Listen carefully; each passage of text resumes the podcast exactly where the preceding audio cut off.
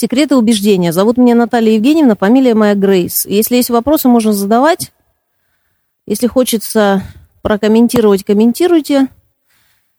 Я считаю большой ценностью то, что мы здесь встретились, потому что встречи бывают разные, в разной обстановке, в разных залах, в разной атмосфере. И атмосферу всегда нужно создавать. Иногда кажется, что, может быть, что-то не идеальное, там далеко ехать, что-то не очень красиво выглядит, но а настоящую ценность встречи ты понимаешь только спустя какое-то время. И время – это очень хороший показатель. Я всегда говорю, что мертвая Грейс подорожает. Как, в принципе, все мертвое дорожает, оценить нужно живое.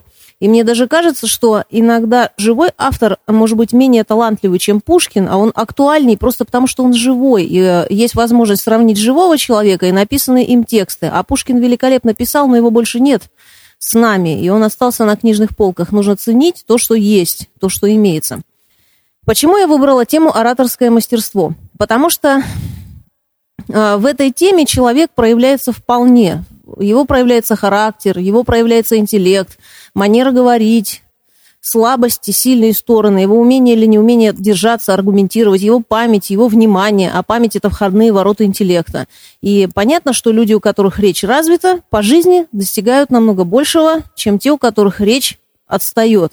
Уже по этой причине имеет смысл изучать ораторское мастерство сугубо в личных целях, и Михаил Васильевич Ломоносов считал, что риторика – это основа всех наук, и изучение всех научных дисциплин он начинал как раз с ораторского мастерства. Будет интересно, весело. Если с чем-то не согласны, можно спорить и не соглашаться. Закон номер один в ораторском мастерстве. Нужно готовиться к выступлению.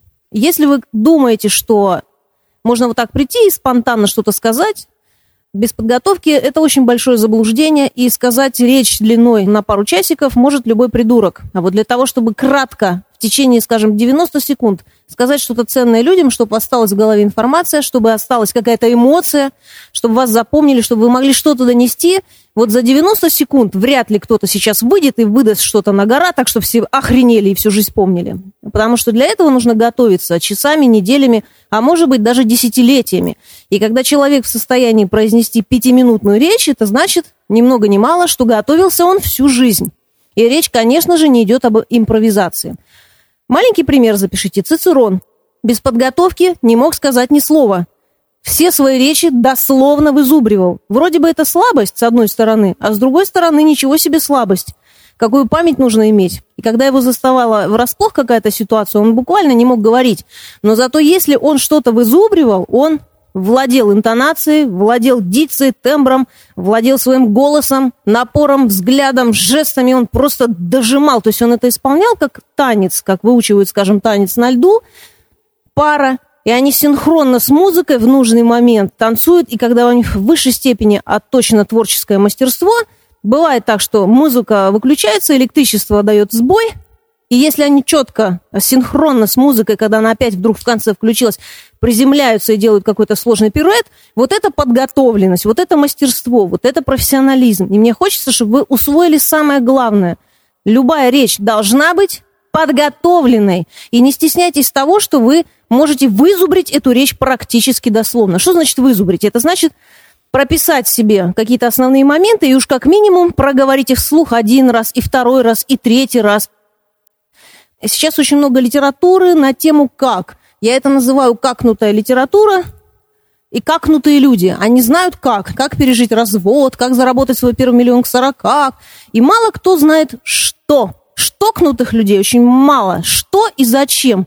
Какнутых полно. Если вам есть что сказать, то, собственно, как вы это делаете? С картавостью, с пришепетыванием, шепотом, громко, тихо, с какой-то, может, не идеальной манерой, но у вас есть суть в этих словах. Суть, понимаете? Все намного упрощает дело. Поэтому самое главное, чтобы вам было что сказать. Есть вам что-нибудь сказать на сегодня людям? Что-нибудь умное, ценное, интересное, прикольное? Любое, вообще из любой сферы. По поводу подготовки к речи, еще отдельный вид подготовки оратора – это подготовка аудитории, в которой он собирается выступать, а именно конкретно место. Вот Леша не даст соврать, мой звукооператор и близкий родственник. Везде, всегда, в 100% случаев, во всех городах этой страны и других стран я приезжала, и мне приходилось мыть, проветривать, убирать, выносить чужой мусор, собирать тряпки, обрывать здесь бумажки с умершими мухами, проветривать, пшикать, понимаешь, ходить там лимон нарезать, кусочками прятать по углам, чтобы потиком не воняло. И мы запишем твой запах, это не только твое дело. Да, у каждого, говорят, есть свои секреты. Так вот, один из моих главных секретов – это много работать, очень много работать, ответственно относиться к своей работе, делать то, что ты делаешь наилучшим образом. И я не могу себе просто позволить, да, подумаешь, пришла, быстренько отработала, нафига я буду пачкаться, мух каких-то собирать, какого-то бегать, что-то с освещением решать. Зачем мне это надо? Отодвинула дерьмо ногой, рассказала текст и пошла дальше. Дело в том, что оратор – это всегда взаимодействие. Вот у вас есть какая-то аудитория, любая, условная, я ее нарисую в виде вот такого вот сектора. И вы здесь находитесь. Вот, собственно, помещение – это то, куда вы помещены на какой-то промежуток времени. И я здесь с вами вынуждена буду сегодня находиться – а я находилась здесь уже в половине первого, с половины первого до восьми часов вечера. Ну, грубо говоря, семь с половиной часов моей бессмертной жизни. Разве могут они пройти в дерьме, в грязи, с запахом пота? Нет. Поэтому даже если я где-то остановилась на одну ночь в гостинице Галимой, я должна вытереть все стекла, проветрить, привести в порядок, подвинуть, передвинуть, спрятать всякие провода висящие, выбросить все, что мне мешает – сделать так, чтобы соседи вели себя тихо, и в этом состоянии я буду находиться несколько часов. Я должна с собой заряжать атмосферу. Понимаете? И когда человек приходит, а, это не мое, у него в подъезде не мое, у него там подарочки по всем углам лежат, у него дома не мое, мусорные ведра грязные, у него везде все не мое, его это все просто не касается, все не его, позиция неудачника. Неудачник, напишите, это диагноз. Это просто диагноз уже смертельный. Поэтому, когда я выезжаю в другие города, я не работаю в день прилета. С корабля на бал я не работаю. Я сразу еду смотреть зал. Я не еду смотреть достопримечательности в городе, я еду смотреть зал. И мне всегда говорят, у нас прекрасный зал.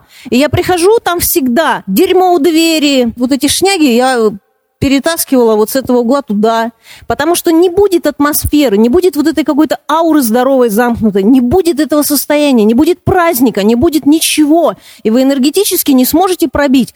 В большинстве ситуаций мне приходилось за шиворот брать местных уборщиц, с ними вместе мыть стулья, вот эти стулья все вымыты. Напишите мелочей, нет, их реально нет. Из, наша жизнь состоит полностью из мелочей, к сожалению. Они ходят с немытыми головами. Их жаба душит оставить на чай официанту. Они не подметают и не моют своих парадных. Они спят на постелях по две недели и не меняют их. У них желтые ванны. У них в башке все пожелтело. Напишите себе «напрягись». Юный пенсер, блин, тебе 30 лет, ты уже просто протух. Какой-то фильм ужасный есть. Я его не смогла досмотреть до конца. В офисе тухнут несколько неудачников, и к ним присылают менеджера, чтобы он их зарядил на продаже. И он там что-то пытается им сказать. Вот, у нас там старые карточки, старые данные, мы там не можем. Он достал на палочках два стальных яйца, приложил к себе, говорит, у вас должны быть стальные яйца. А если у вас нету этого, извините. Сам момент, да, то есть если у тебя нету стальных яиц, то запишем хотя бы тогда понятие «духовный пенис». Напишите.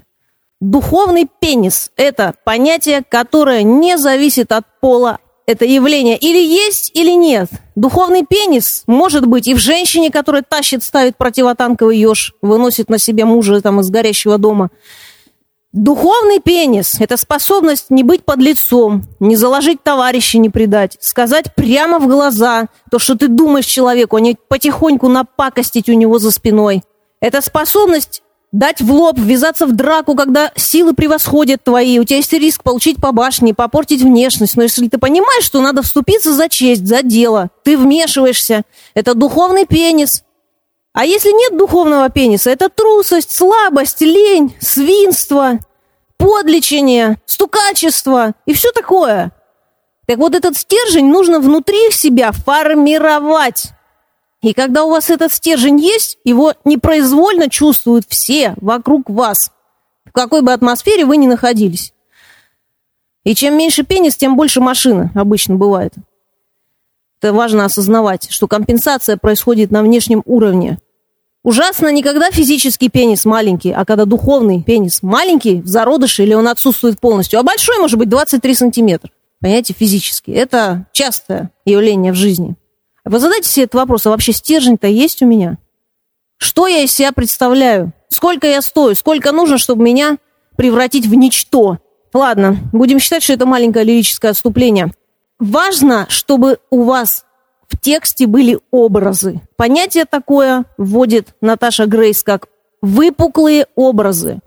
Делать образы такими, чтобы люди их видели. Иначе это называется рисовать. Вы должны рисовать что-то у них в сознании, а чтобы рисовать, нужно это видеть. А чтобы видеть, нужно понимать, что ты хочешь сказать. И когда ты понимаешь, что ты хочешь сказать, и ты это видишь, ты это описываешь в деталях, люди начинают воочию это видеть, и они как будто смотрят кино, неважно, на фоне облупленной стены, на фоне старой занавески, в запылившемся заводе, неважно, они видят кино сумасшедшее, они понимают, да, это явление. Напрягись, придумай выпуклый образ. Пошла реакция, живая, диалог, возражение, внутри все кипит, страсть. Задача любого фильма вызвать эмоцию. Нафиг вам фильм, который не вызывает эмоцию? Это уже не муви, это, это отстой какой-то. Вы посидели три минуты, встали и ушли. Несогласие, реакция, спор, диалог, возражение, возмущение – это все то, ради чего люди смотрят кино. Испытать эмоции, подключиться к чужим переживаниям. Зачем люди ходят на концерт? Зачем вы ходите на концерт? Вы знаете, вот есть такая вещь, как осуждение. Осуждение которая разделяет нас с информацией, которая могла бы оказаться для меня ценной, для вас, еще для кого-то. Как только во мне возникает осуждение, разница идеологии, разница речей, разница языка, разница подхода, разница понятий и восприятия. И мы закрываемся от восприятия. А еще, когда я чувствую, например, в чем-то превосходство другого человека, для того, чтобы не чувствовать себя жалко, я могу осудить его. Потому что если я его осуждаю, то я классная. То есть я с помощью этого поднимаюсь. Ведь он же отстой, он использует, скажем, плохие слова или недолжным образом выглядит, или еще что-нибудь. И таким образом я вроде как будто бы уравниваюсь немножечко, да? Это непродуктивный путь. Непродуктивный путь, потому что закрытость к информации не позволяет вам развиваться. Осуждение – путь непродуктивный. Я хочу сказать, что ваша реакция свидетельствует о том, что моя речь вас задела. Задела! Да! И если сказать, например, мне, что я старая толстая уродина, меня не заденет. Задевает только правда. И у нас возникает типичный конфликт, который называется в ораторском мастерстве риторический конфликт. Замечательно, что вы проявляетесь, что вы вышли, что вы говорите, что вы не соглашаетесь, ну, не прячете в себе эту реакцию, что вы ее демонстрируете. Это хорошо. Так вот, есть а, такая вещь, как риторический, риторический конфликт. Еще бы, да было бы просто странно, если бы Грейс сказала «духовный пенис». Риторический конфликт – это конфликт, возникающий из-за того, это все должны знать, что люди говорят на разных языках. И на филологическом факультете университета есть поговорка «жопа есть, а слова нет». Возможно, кого-то сейчас я оскорбила этим словом «жопа». Я прошу прощения, если кто-то оскорблен, унижен. Речь сейчас о том, что вы можете чему-то научиться или полностью меня осудить, а раз я осуждена, у меня не только нельзя учиться, меня нужно еще презреть, взять в скобки и куда-нибудь задвинуть. Одна из самых великих вещей, которым я научилась в жизни, научиться не нравиться людям.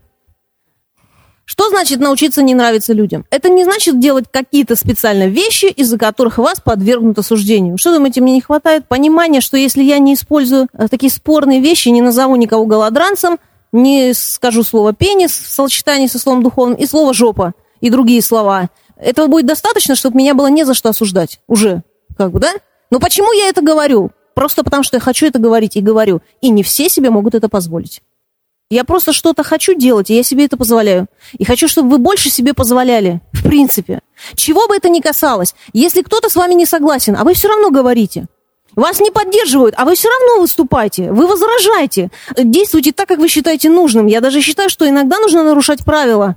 Если вы водите машину, не для того, чтобы там быстрее проехать, а просто, чтобы не стать рамочником. Человеком, который вот уперся своим узким мозгом, вот ему нарисовали линию, нельзя. И он уже в голове своей сказал нельзя. То есть он просто стал овцой, рабом в плохом смысле этого слова. У него сформировалось арабское мировосприятие. И если бы я, например, открывала какую-то секцию для мальчиков, я бы обязательно сделала там урок нарушения правил, то есть выхода вне рамок стереотипов, делать то, что нельзя с точки зрения каких-то запретов. Ведь так или иначе эти запреты выстроены в нашей голове, чтобы через страх мы подчинялись уже даже тогда, когда и не видят. А вдруг здесь камера, понимаете? Да, постоянные внутренние конфликты, и таким образом человек – который внешне весь э, в рамках, он ищет себе выходов через поедание грибов, кактусов, через курение, через бутылку, через что угодно, потому что он не может внешне себе позволить вырваться из этих рамок. И при этом он считает, что если он пришел к Иисусу, то должны к нему все прийти, понимаете? И главный смысл разговора у него – это Иисус. И если я вас увидела на эскалаторе, я обязательно должна вам рассказать про Иисуса. Вот это и называется узкомыслие, а узкомыслие – это значит сектанство – и у нас очень много сектанства, православного, буддийского, баптистского, протестантского, там какого угодно. Я всегда говорю, Бог один, церковные перегородки не достают до неба. Тюнингов очень много. Католический, православный, там такой секой, лютеранский. Решили какие-то правила, и вот они их соблюдают. А те, кто не соблюдают, все, они уже просто недостойные люди, свидетели Иеговы, все. Вот должны спасти 140 тысяч человек, остальные просто большими шагами пойдут в ад. Раньше я это все отрицала, отвергала, спорила, доказывала. А сейчас вот подойдет ко мне свидетель Иеговы и скажет, давайте я вам расскажу про там Иисуса, да, или там помолюсь за вас. Да помолись ты, хуже-то мне не станет. И вообще я говорю, лучше быть свидетелем Иеговы, чем алкашом.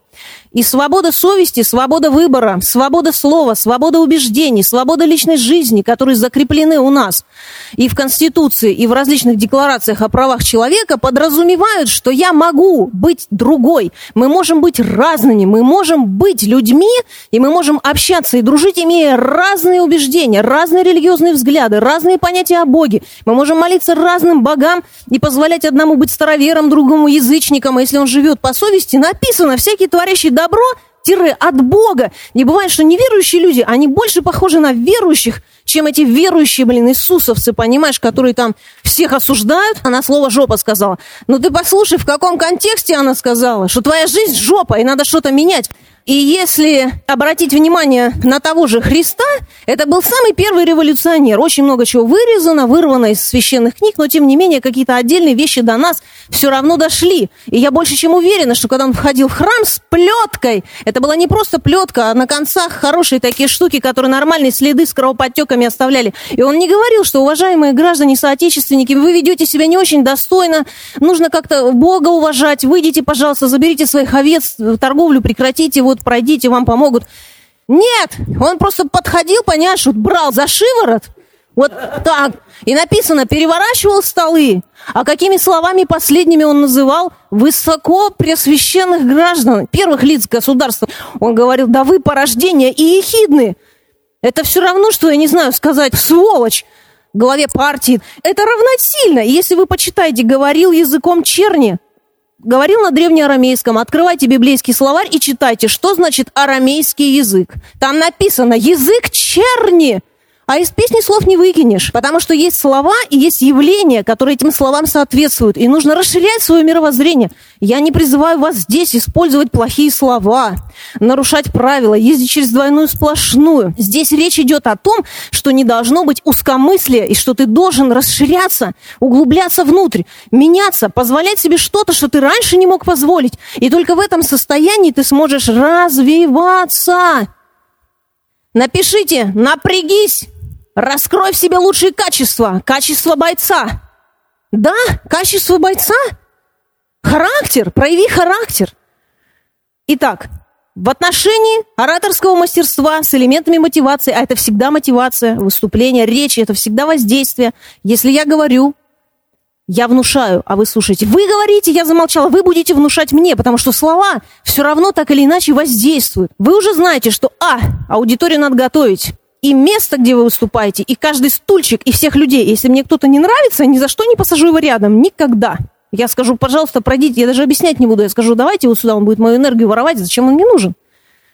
Готовим место, готовим людей, готовим свою речь. Себя готовим, высыпаемся. И если не можете запомнить свою речь дословно, хотя бы дословно выучите первую и последнюю фразы своего выступления. Зачем? Потому что здесь, когда вы перед аудиторией волнуетесь, переживаете, вас кто-то выбил из себя, у кого-то зазвонил телефон, вы растеряетесь и не сможете сказать. А если вы заготовите дома заранее, ну, боксеры фехтовальщики учат приемы, и шахматисты учат приемы, и они точно знают, как сделать завлечение, отвлечение, очень интересные комбинации, поставить шах для того, чтобы была предсказуемая реакция у второй стороны. А раз она предсказуемая, значит, человек управляем, он должен подчиняться вашей воле. Изучайте эти механизмы для того, чтобы вы могли влиять. В ораторском мастерстве я нашла только два мотива. Для меня это вообще искусство, определенная область знания, мне она очень интересна, потому что слово это и есть жизнь. Вначале было слово, и слово было у Бога, и слово было Бог. Слово это и есть Бог. И то, что вы говорите, уже происходит. Это первая стадия свершения события, когда вы говорите. Не написано, что свяжешь на земле, будет связано на небе. Два мотива – влиять и нравиться. Других мотивов я не обнаружила. Когда люди изучают ораторское мастерство и ходят на курсы риторики, они преследуют только две цели. Первая цель – влиять, вторая цель – нравиться. Возьмите любую речь, адвокат в суде. Он хочет расположить к себе судью, обвинителя или прокурора. Он хочет уменьшить срок обвиняемому. Он хочет вызвать симпатию у присяжных заседателей. Если вы признаетесь в любви, речь признания в любви, это тоже желание повлиять на выбор человека. Врач разговаривает с пациентом. У него два мотива – влиять и нравиться. Если я не понравлюсь, я не смогу повлиять. В собеседовании вы проходите, вы хотите повлиять на решение взять именно вас на это место, дать вам максимальную зарплату. Соответственно, мы должны изучать, каким образом мы могли бы понравиться и могли бы повлиять. Верно? И когда мы будем это структурировать, нам будет проще. Если вы занимались когда-нибудь самбо или карате или чем-то, там тоже есть приемы, когда вы знаете, куда бить, как бить. Очень интересно, когда в драке физической считается ударить в больную коленную чашечку или там рука у человека забинтована, это считается подлость, да? В шахматах, например, одно из правил гроссмейстера Стейница звучит так. Найди слабое место, самое слабое место соперника и ударь именно в него. Получается, что в шахматах это героизм, это смекалка, это сноровка. Найти больную коленную чашечку, незащищенное место – обнаженную фигуру, голову короля и врезать туда, и сделать еще отвлекающие какие-то маневры. Поэтому не надо здесь изображать из себя ханжей, а говорить, что вы такой вот весь правильный, хороший, такой вот, вот ничьи интересы вы не пытаетесь, там сказать, ущемить. Свои пытаетесь соблюсти, но и никого не обидеть. Это все такое ложное христианство и все такое вот притворное немножечко. Поведение, в нем нет искренности. И вы должны быть искренними быть собой. Крокодил не может стать синичкой.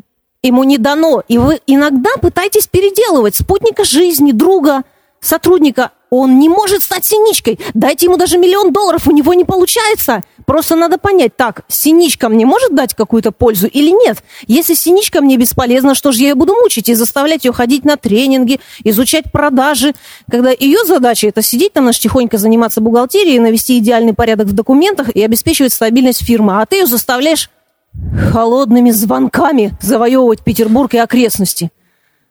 Это попытка сделать из крокодила синичку. Задача каждой твари.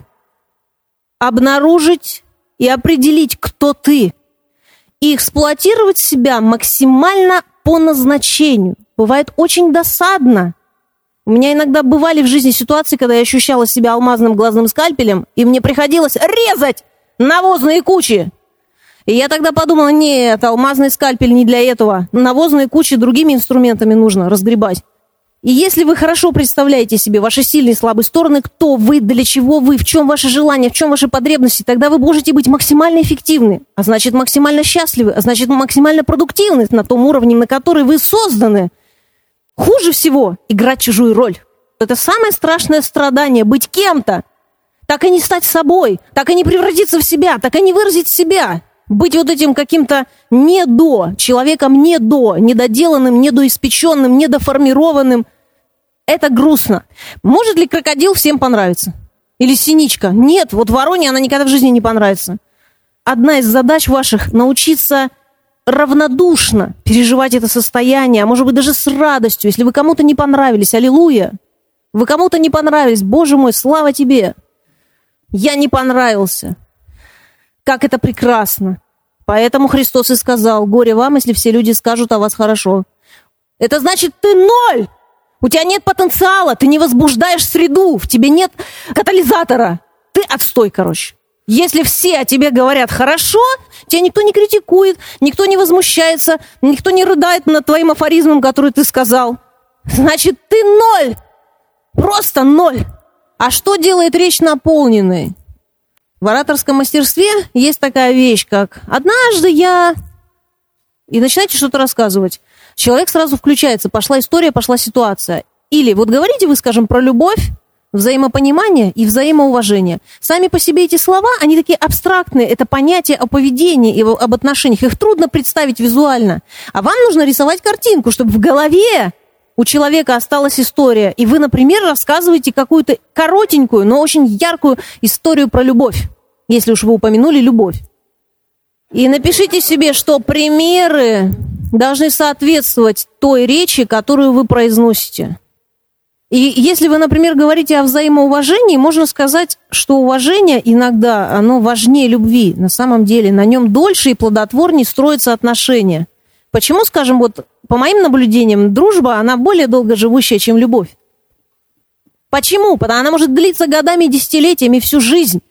Почему? Потому что наиболее близкие люди, да, с которыми мы входим в интимные отношения, они нас ранят наиболее сильно, и они могут уничтожать наше достоинство и наше самоуважение. И когда мы теряем уважение, мы теряем и любовь тоже. И переходит любовь в ненависть, мы прощаемся, и все, и до свидания. А дружба, она с годами крепнет, и усиливается, и растет.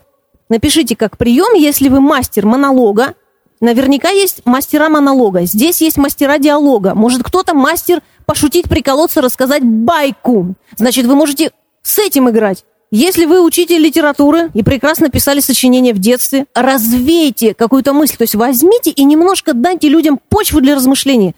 Пусть они не соглашаются, пусть наоборот добавляют, неважно, но главное, чтобы они эмоционально подключились, понимаете? Что можно нового сказать о любви? Об этом нужно думать заранее, прежде чем ты выходишь. Сказать людям три слова, из которых два похожи на друг на друга по звучанию, и даже трудно повторить.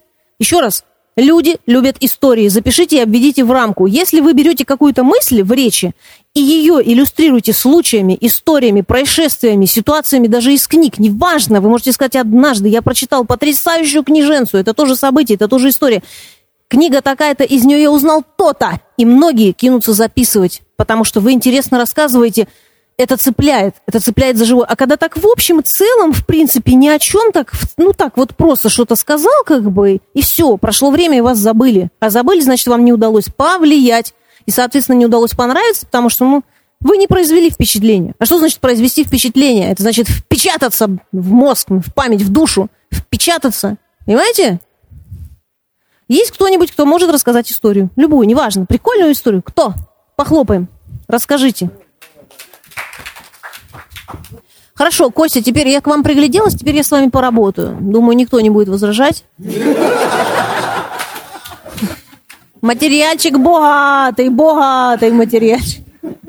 Хорошо, напишем. По возможности оратора должны слушать и не рассматривать. Вам еще повезло, аудитория доброжелательная. А ведь могли бы быть более сердитые граждане. Поэтому было бы неплохо, если бы, например, вы сняли бы с себя фотоаппарат. Чем меньше на вас каких-то штучек, которые вас отвлекают, Некоторые повесят на себя кучу всего и здесь, и здесь, и куча каких-то цепочек, и браслетов, и часиков. Еще рога только осталось надеть на голову, и будет супер. Ну, идите сюда. Что у вас там? Фломастер-то уберите. У мужчин обычно еще в карманах куча всего. А что меняет немножко контур тела, у тетенек у них другие проблемы. Они выходят очень часто и начинают себя гладить. То есть у них это стандартно, они даже не чувствуют. Начинается все скромненько, а потом продолжается уже конкретно. А мужчины бороду щиплют, даже отсутствующую, за нос хватаются. И вы когда тут беседовали, я поняла, что у вас зеленые трусы, интерспорт или что. По возможности, чтобы это все не отвлекало внимание. Потому что я вот выйду, да, я покажу там буквально, ну, небольшой такой сантиметровый кусочек там плоти, да, вот маленький такой раз, и все равно все будут смотреть. Сильные стороны я сейчас ваши скажу, а потом о грустном. Для оратора одна очень важная вещь – это эмоциональность. И фактически эмоциональность – это проявление харизмы. Но если проявление вашей харизмы будет неуправляемым, не сфокусированным, как луч, то вы превращаетесь в клоуна. То есть харизма у вас может быть, вот она, сфокусированная, я рисую стрелочку, и тогда вы достигаете какой-то цели, той, которую вы перед собой поставили. А она у вас хаотична. Она такая, знаете, я такой весь, мне подарки дарят, понимаете? Если вы сможете сфокусировать, более того, я вам скажу, вы не раскрылись, вы себя не нашли, вы одаренный молодой человек. Сколько вам лет?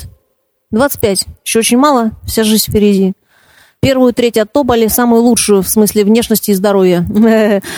Но у вас есть потенциал, у вас есть жизнь, есть энергия, есть эмоция, есть харизма. И если вы научитесь этим управлять, сфокусируете, то будете выглядеть не клоуном, а вы будете управляемо людей веселить только когда вы решите, чтобы они засмеялись. А если вы захотите, чтобы они заплакали, они заплачут и станут серьезными. А иначе, если вы не будете с этой энергией работать, со своей, вы будете клоуном.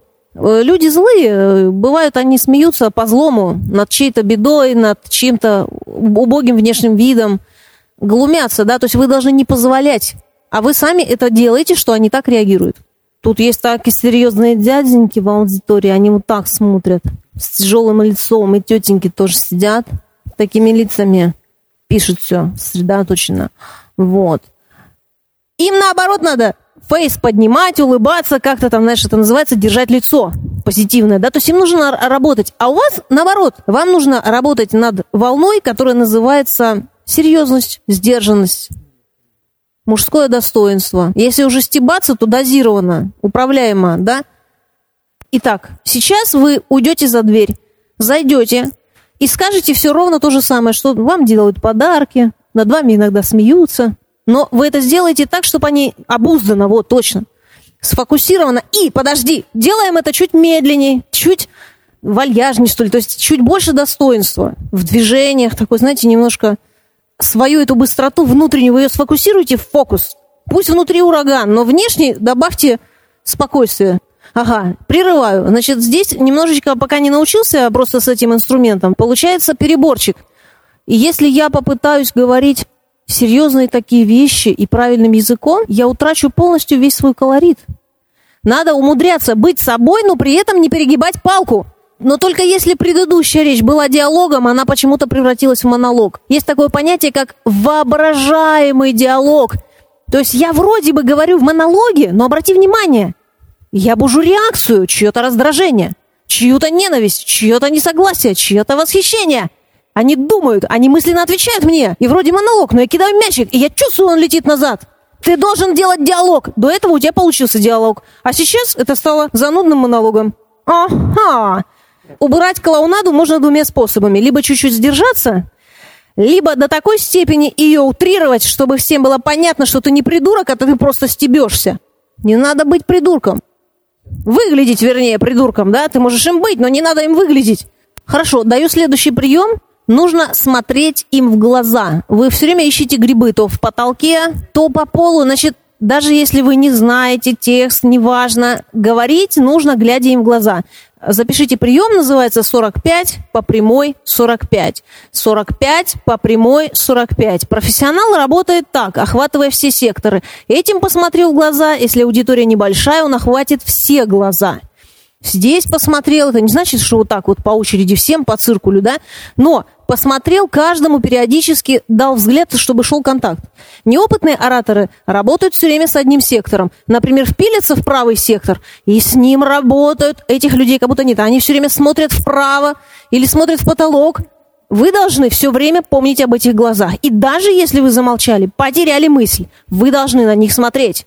Недавно я пересматривала выступление Владимира Ильича Ленина. Очень обаятельный мужчина – мы его привыкли воспринимать как какого-то шпендика в кепке, но тут другое. Я обнаружила, что, во-первых, движение его своеобразное, у него своеобразное движение. То есть, когда он выступал с кафедры или там с броневика где-то со сцены, вот такой он все время двигался. Он не просто говорил, у него не было по прямой, он все время говорил 45, это его личный прием, 45. И он прям вот так вот, товарищи, друзья, так возьмем же в наши руки оружие!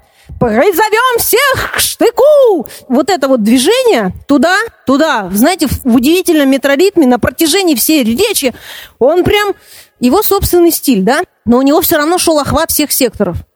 Сейчас вы работаете молча. Ваша задача смотреть им всем по очереди осмысленно в глаза и пытаться держать. Напишите себе взгляд – это власть. Если вы можете смотреть, это уже много. Выдержать чей-то взгляд, может быть, не очень доброжелательный. Просто дать понять, что вы на, на проводе, вы смотрите, вы слушаете, вас слушают. Напишите, никогда не будет идеальных условий, чтобы совершить что-то великое. Отсидись в уголке, законспектируй, как быть великим оратором. Надо на телах, напишите, тренировка на телах. Это основная задача оратора. Тупо взять количеством. Ну как вы прокачаете мышцы за два раза? Это невозможно. Тупо взять количеством. Но сейчас мы прокачиваем мозг. Мозг обучается намного быстрее, чем мышцы. Поэтому даже один раз вам даст очень многое. Да. да. Я сейчас говорю очень серьезную вещь. Каждому нужно почувствовать себя. Вот почувствовать, знаете, вот какой я, кто я, вот свое внутреннее богатство, свой внутренний мир, свою внутреннюю неповторимость, уникальность. Большинство людей прожили всю жизнь или пол жизни, но они так и не встретились с собой. Они не уважают себя, не любят. Им скучно с собой, они постоянно бегут куда-то звонить, подрываются к каким-то звонкам – и бегут на какие-то встречи, тусуются в барах, висят ВКонтакте. Им бесконечно скучно и тяжело с собой один на один. Внутреннее наполнение вообще есть у вас? Уважение к своему внутреннему миру, к своей уникальности. Вы ее знаете, в чем ваш дар главный или способность думать, искать, смотреть, пристально анализировать. И постепенно, когда вы приходите к самоосознанию, вот, вот прочувствуйте себя, какой вы, крокодил или синичка, или листочек на березе. А, если вы поняли, что вы лист на березе, у вас есть шанс трепетать на ветру, как березовый лист. А если вы, являясь березовым листом, не понимаете своей сущности, то только вам один путь – прилипнуть к чему-то филею. И никаких трепетаний. Задавайте себе эти вопросы, давайте мы их запишем. Кто я? Кто я вообще? Какой я? Какие мои главные потребности? Чего я хочу? Я, а не жена. Я, а не муж. Я, а не дети. Я, а не государство. Я, а не начальник. Я хочу чего? Чего хочу я? Что я хочу и систематически себе не позволяю. И чем больше ты подавляешь, тем оно больше в тебе вызывает внутренний конфликт. А ты не пробовал делать то, что хочешь? Ходить куда хочешь, говорить, что хочешь, выглядеть как хочешь. Стать собой, короче, не пробовал? А? Нет? Быть собой – огромная роскошь. Быть собой – огромная находка. И вот постепенно, когда вы найдете свой стиль, в том числе и в ораторском мастерстве, вам будет очень-очень комфортно. Кто-то будет на распев стихи читать, кто-то будет потрясающе говорить презентацию, кто-то замечательно убедит по телефону, кто-то произнесет тост, не выученный, а свой, изнутри. Для того, чтобы это почувствовать, надо этого очень-очень сильно захотеть, презреть свое вот это смущение, страх, неловкость, неподготовленность, необычность этой ситуации. Используйте эти тела для тренировки. Они перед вами. Давайте проявляйте свое естество. Вообще забудьте о всех моих рекомендациях, только смотрите им в глаза и гоните любую пургу. Что с глазами? Почему грибы ищем на потолке? На самом деле, ораторское мастерство и актерское мастерство – это очень-очень важные вещи, в том числе для самореализации артиста. Потому что вот чем берет Денис Мацуев? Вы знакомы с его творчеством? Вы были на его концертах? К сожалению, да. А что, на живой денег не хватило? 8 тысяч в первом ряду? Не хватило, да. Вот, но я думаю, попадете, да. Хочешь меняться, работать, массу приемов, которые в книгах не найдешь, ты видишь? В глаза, ё-моё, я говорю, в глаза. Нет, ты смотри, что делать. И вы все то же самое делаете, каждый на своем уровне. Вы поняли, что как важно в глаза смотреть? В глаза. Какая ошибка? В глаза смотри, гражданам. Это ноты. Так, я поняла. Напишите. Ноты оратора – это глаза слушателей. Посмотри, вон они какие. Первый ряд мы видим лучше. Если есть возможность заранее рассадить группу поддержки, почему первые ряды можно рассадить? Если кто-то вам симпатизирует, смотрите на него, пусть он вас поддерживает. Ну, почаще, чем на остальных. Понятно, что если кто-то не нравится, и вам тяжело на этого человека смотреть, и он вас, например, осуждает или мешает, вы, глядя в ту сторону, обходите немножко его взглядом. Ну, не совсем, там, по плечам, там, еще как-то. А в принципе, если вы достигнете высшей стадии, как говорится, да, ораторского просветления, вы вообще на эти вещи не будете обращать внимания и циклиться. Для вас это будет все одна большая женщина, с которой вы пришли на свидание. И вы будете каждого этим взглядом, там, посылом, подачей одаривать. И иногда человек совершенно мрачный с виду, он будет внутренне реагировать, он будет меняться, он будет подходить к этому как-то по-другому. И вы его разморозите. Но, конечно, если вам сложно, смотрите в первую очередь на тех, на кого вам смотреть приятно и легко. Я не сторонник того, чтобы смотреть в третий глаз, как Маргарет Тэтчер, или там э, по макушкам. Я считаю, что смотреть надо в глаза. То есть смотреть надо людям в глаза. Причем надо учиться этому специально. То есть ваш взгляд не должен быть давящим, не должен быть прилипчивым, слишком надменным, не должен быть он у вас каким-то сальным. Нет. Вы должны просто смотреть на них. Держать, держать обратную связь. В одном из выпусков на вручении дипломов MBA Топ-менеджеры вышли на сцену, и все как на подбор, с ними дядька Черномор. В одинаковых костюмчиках от Бриония, в одинаковых рубашечках, может, немножко разнящихся по цвету, в одинаковых галстучках, все прилизанные, побритые, у кого трехдневная щетина, кто побрит до скрипа. Ну, в общем, ситуация похожая. Вручили диплом, и все хорошо. То есть на лицо было вот, когда в массе они вышли, одинаковость. И потом выходят владельцы бизнесов своих. Кто в чем? Кто в футболке, кто в костюме, кто в каком-то свитере полосатом. Все разные. Каждый в своем стиле. В это еще тоже надо вырасти. Если ты находишься в той стадии, когда протокол лучше не нарушать, лучше не нарушать, да. А если ты уже все можешь себе позволить, и они будут ждать столько, сколько нужно, это уже Фидель Кастро, и они будут там, знаешь, под зонтиками 6 часов стоять, томи, и каждый решает сам, может он позволить или нет. Выводы какие? Что касается выводов, выводы должны сделать или они, чтобы они совпали с вашими, и у них было полное чувство эмоционального совпадения, резонанса с вами, да? Если кто-то решил по-другому, а вы сейчас эти выводы предложили, пошел диссонанс. Вы лепить из этого что хотите. Слепите что-нибудь небанальное. Выводы, напишите, не должны быть банальными, потому что иначе это скука. Почему все обрадовались, когда я сказала «нарушай протокол»? Да не потому, что здесь хронические нарушители, а потому что у любого мужчины в голове есть нервные клетки, они называются нервные клетки новизны. Мужчина получает мощнейший разряд удовольствия в голове, когда он получает новые эмоции, видит новую женщину, кушает новое блюдо, идет новой дорогой домой, увидел новую страну. Именно поэтому среди мужчин больше первооткрывателей, новаторов и прочих сумасшедших вроде Тесла, гениев. Поэтому, когда вы делаете выводы, зубрите больше стихов, и у вас будет крепче память, что чувствует мужчина? Оргазм? Психологический. Или что-то другое? Да тухляк он чувствует. Ничего он не чувствует. Нервные клетки новизны есть в головах и у женщин. Хотя и в меньшем количестве, но тоже присутствуют. Поэтому выводы ваши должны быть новыми, свежими. Вообще речь ваша должна нести какую-то провокацию. Что-то, ну, люди ж пришли подключиться, а вы тут тухлите с выводами вашими тухлыми. Люди как дети, им все время нужно какое-то шоу, какое-то действие, что-то показать.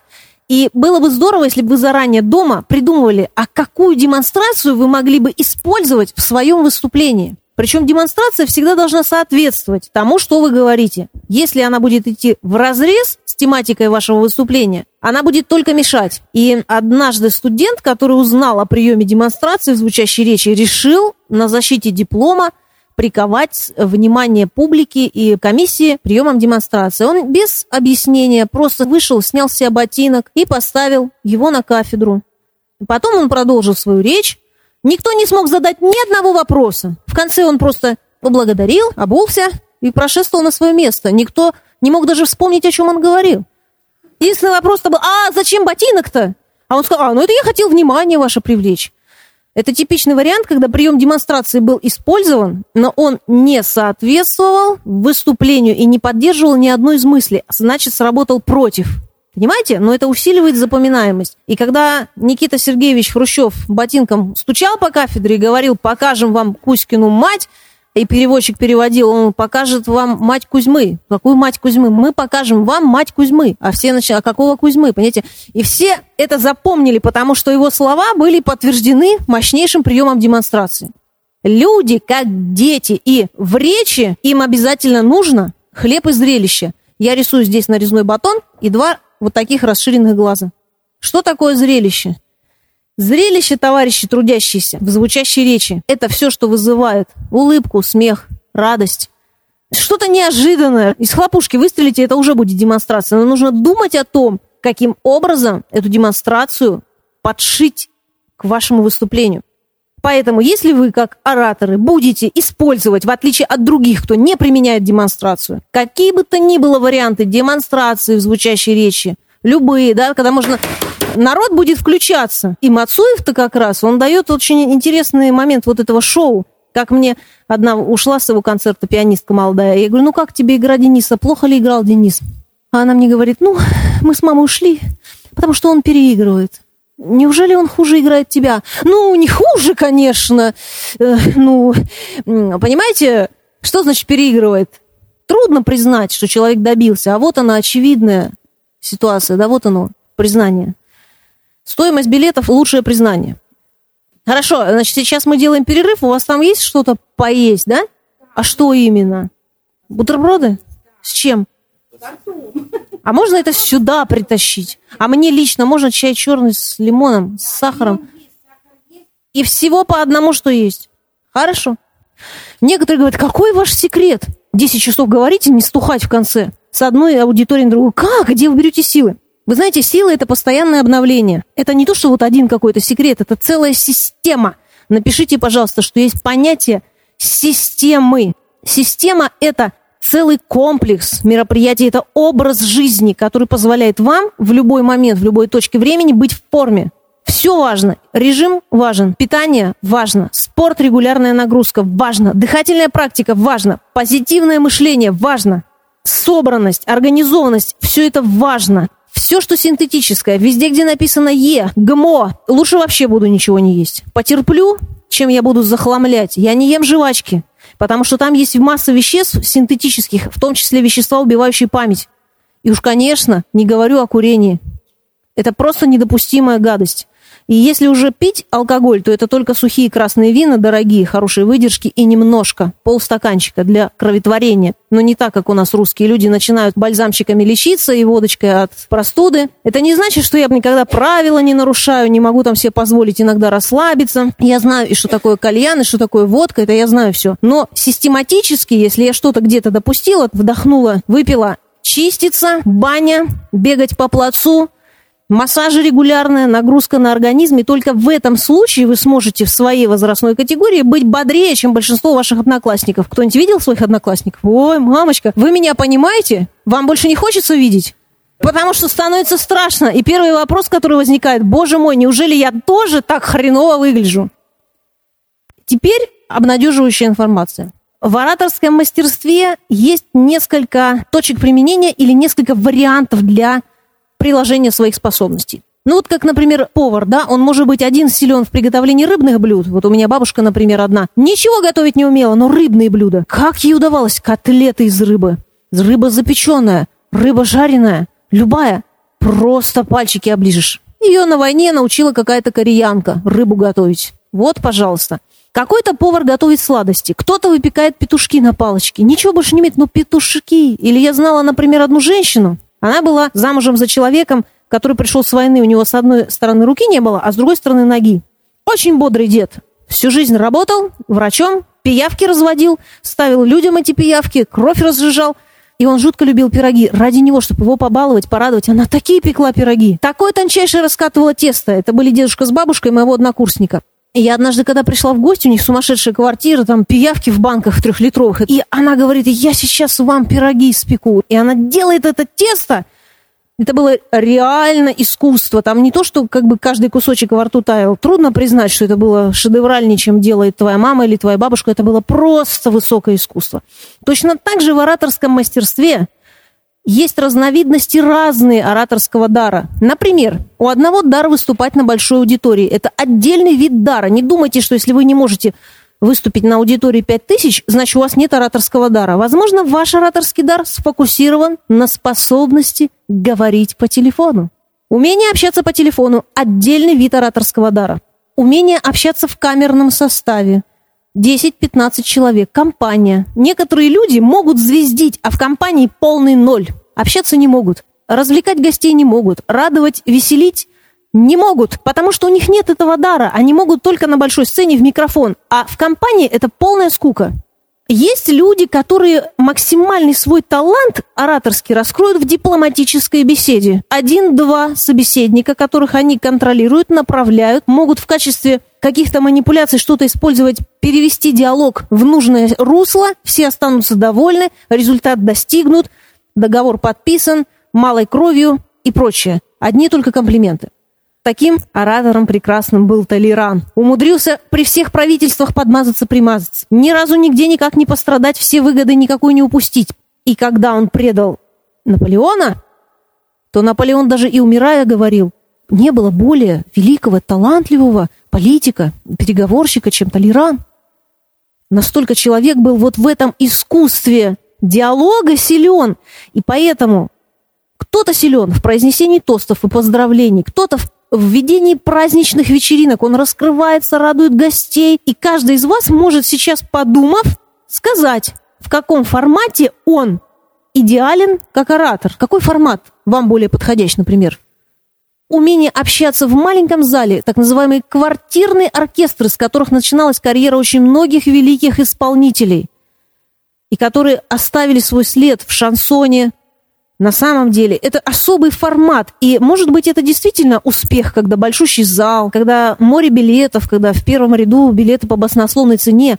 Но когда Высоцкий играл на квартирных концертах или, например, Вертинский выступал на маленькой аудитории в 30 человек, была возможность у каждого зрителя, у каждого слушателя задать вопрос, пообщаться, увидеть блеск глаз, даже почувствовать запах тела.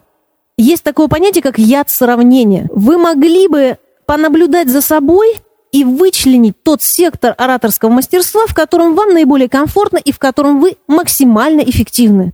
И ценить тот дар, который есть у вас, и не умалять его. И если вы потрясающе ведете переговоры, и у вас эффективно идет заключение договоров, и фирма держится за счет ваших ключевых клиентов и прибыли, которую приносите вы, это не что иное, как дар убеждения. И он реализуется так. Напишите «ценить то, что у тебя есть.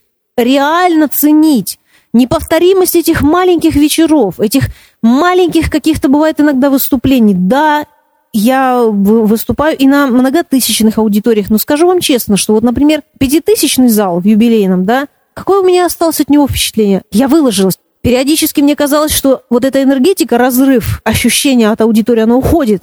Я, когда работаю на сцене, всегда отдаю. На полтора килограмма худеешь, бледнеешь, потом отходняк часов через 4-5, слабость такая, вплоть до депрессии, потому что очень много веществ расходуется, потом 2-3 дня ты спотыкаешься, у тебя падают вещи из рук. Это э, нормальное явление. И я не помню, я не знаю, что было с этими людьми. Что было с их душами, я даже глаз и лиц не видела. Это было одно большое людское море, которая вот так вот колыхалась, или там они совместно хлопали. То есть у меня не было ощущения личности, да, то есть когда я работаю в маленьких камерных аудиториях, я вижу лица, глаза, я запоминаю людей, я помню, что я их видела, многие помню имена, с кем я общалась, помню одного адвоката, который все время вот так зачем-то делал, и мы говорим, а что вы? Он говорит, ну я у меня уже с годами выработалась. Дело в том, что в суде, когда выступаешь, судья засыпает, а я не знал, как привлечь внимание. У меня, говорит, особо голоса, каких-то приемов нет. Сейчас не дают длинные речи говорить, хотя я изучал Цицерона, Кони, Плевака, не дают. И когда я вот так раскачиваюсь маятником, она вынуждена смотреть, и на нее это производит гипнотический эффект. Но не может же она мне сказать, прекратите качаться. У меня, говорит, может, манера такая. Да, у каждого свои приемчики. Главное, чтобы приемчик не был одним единственным. Хорошо, когда приемчиков много. И ты можешь не с этой стороны, так с другой. Какие особенности есть в общении по телефону? Я знала одну женщину, которая обладала потрясающей способностью нравиться людям всем, без разбору и мужчинам, и женщинам, по телефону. Она всегда производила на них неотразимое, просто неизгладимое впечатление. Потом, когда они уже с ней встречались, они немножко так обалдевали, они какой-то другой, видимо, образ себе представляли, а видели что иное.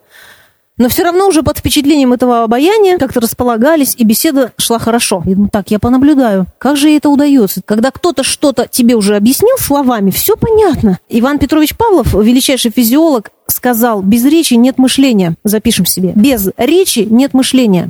И если вы что-то хотите понять, очень хорошо понять, вам это нужно проговорить словами для себя.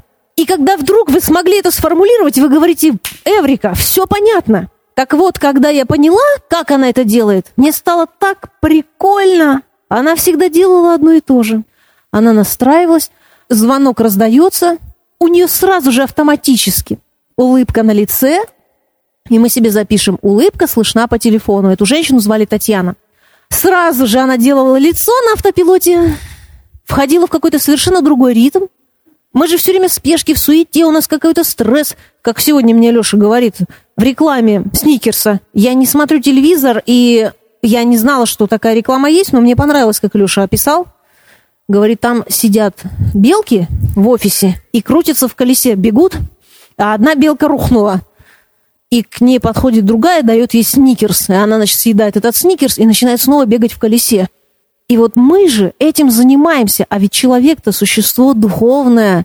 Мы-то созданы для чего-то другого, чем просто вот так бегать, да? И представьте, вокруг вас офисный планктон, половина ВКонтакте, кто-то Аську проверяет, кто-то своими делами занимается, кто-то распечатывает курсовик за счет казенный, кто-то создает ВБД, видимость бурной деятельности в отсутствие начальника. В общем, кто-то гоняет чай, кто-то пошел в курилку.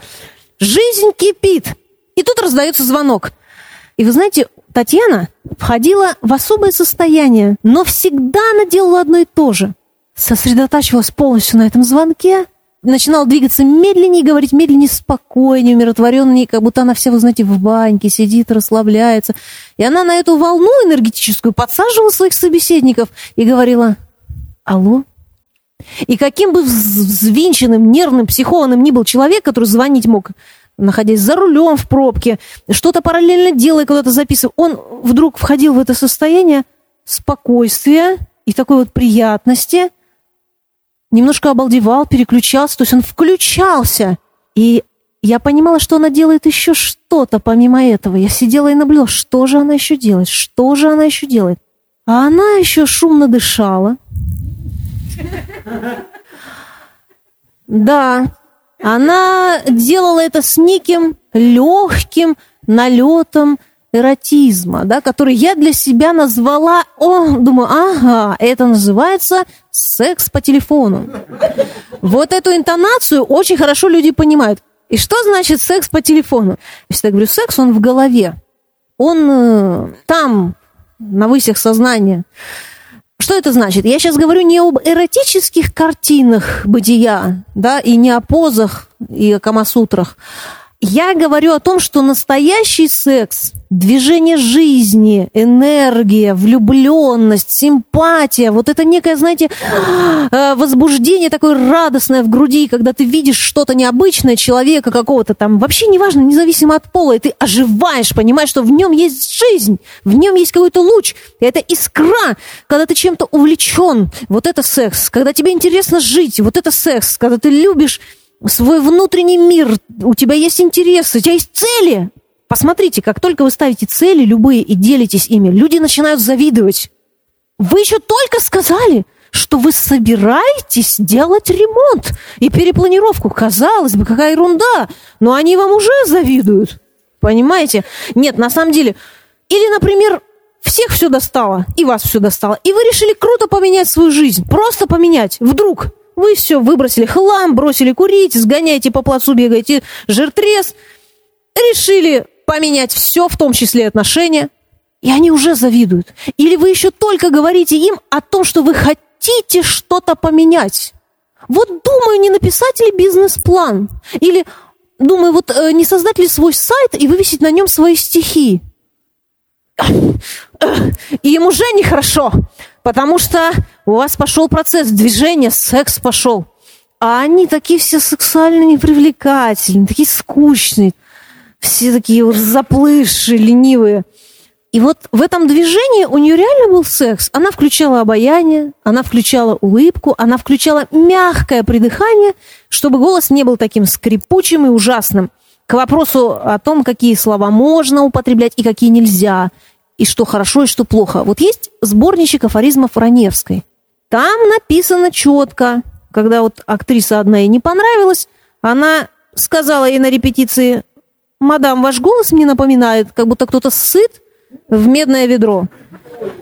Прекрасное сравнение, выпуклость образа. Столько времени прошло, но люди помнят. Еще она сказала, как много любви, а в аптеку сходить некому. И когда ей говорил кто-нибудь вон из театра, вот за эти резкости, за это все, она говорила вон из искусства. И иногда бывает даже уже фамилии людей не вспомнить, которые это говорили, и о ком она это говорила. Но то, что говорила она, люди помнят, и перепечатывают, и допечатывают, и покупают эти книги. И почему нам нравится смотреть фильмы про преступников? Объясните. Почему мы смотрим какой-нибудь боевик «Леон», уже ставший классикой? Почему мы сопереживаем преступнику, убийце? Почему? Ну, они делают то, что хотят, то, что нельзя, невзирая на правила, за рамками возможного. То, что, может, я бы тоже хотела сделать. Ну, может, не совсем такое, но что-нибудь похожее. Но не могу себе это позволить. И я смотрю и наслаждаюсь, что хотя бы там в кино вот это получать. И себя ассоциирую с кем-то, да. То есть в преступниках нравится нам не то, что они совершают преступление – а то, что они в состоянии преодолеть черту запретов.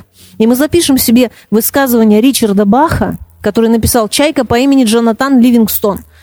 Когда все чайки летали для того, чтобы пожрать, а одна чайка летала ради полета, никому не дано вырваться за рамки тех ограничений, которые он сам на себя наложил.